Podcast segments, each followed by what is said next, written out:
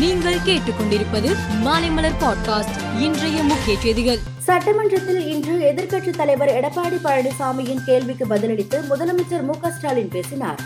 அப்போது பெண்களுக்கு எதிராக பெண் காவலர்களுக்கு எதிராக இது போன்ற குற்றங்களில் ஈடுபடுவோர் யாராக இருந்தாலும் கடுமையாக நடவடிக்கை எடுக்கப்படும் என்றார். சட்டசபையில் கவர்னர் ஆர் என் ரவி கடந்த ஒன்பதாம் தேதி உரையாற்றிய போது நடந்த அசாதாரண சூழல் குறித்து சபாநாயகர் அப்பாவு இன்று விளக்கமளித்து பேசினார்.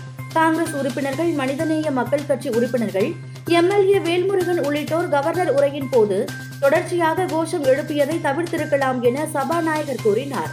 அசாதாரண சூழலை உருவாக்கியது அவையோ அரசோ இல்லை என்றும் அவர் கூறினார். கவர்னரை அவமதிப்பது என்பது இந்திய அரசியல் அமைப்பு சட்டத்தையே அவமதிப்பதாகும் என்றும் அரசியல் சாசன சட்டப்படி தமிழக சட்டசபையை முடக்கி வைக்க வேண்டும் என்றும் இந்து மக்கள் கட்சி தலைவர் அர்ஜுன் சம்பத் தெரிவித்துள்ளார். அதிமுக பொதுக்குழு தொடர்பாக உச்சநீதிமன்றத்தில் தொடரப்பட்ட மேல்முறையீட்டு வழக்கின் விசாரணை முடிவடைந்த நிலையில் தீர்ப்பை தேதி குறிப்பிடாமல் நீதிபதிகள் ஒத்திவைத்தனர்.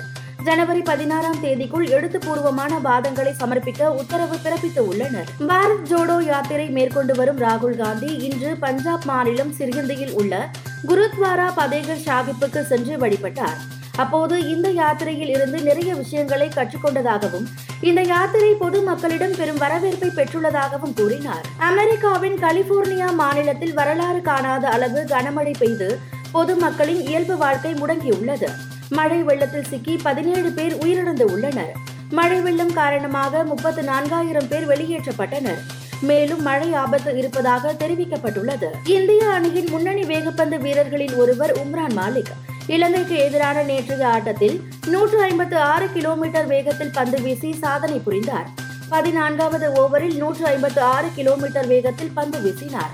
இதன் மூலம் அதிவேகத்தில் பந்து வீசிய இந்திய வீரர் என்ற சாதனையில் அவர் நீடிக்கிறார். கேரளாவின் மஞ்சேரி பையநாடு பகுதியில் உள்ள கால்பந்து மைதானத்தில் பெனால்டி கிக் அடிக்கும் சாதனை நிகழ்ச்சி நடைபெற்றது. பனிரெண்டு மணி நேரம் நடந்த பெனால்டி கிக் அடிக்கும் நிகழ்ச்சியில் கேரள வீரர்கள் மொத்தம் நான்காயிரத்து ஐநூறு பெனால்டி கிக் அடித்து கிண்ண சாதனை படைத்தனர்.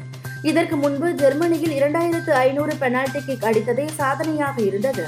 அந்த சாதனையை கேரள இளைஞர்கள் முறியடித்து உள்ளனர். மேலும் செய்திகளுக்கு மாலைமலர் பாட்காஸ்டை பாருங்கள்.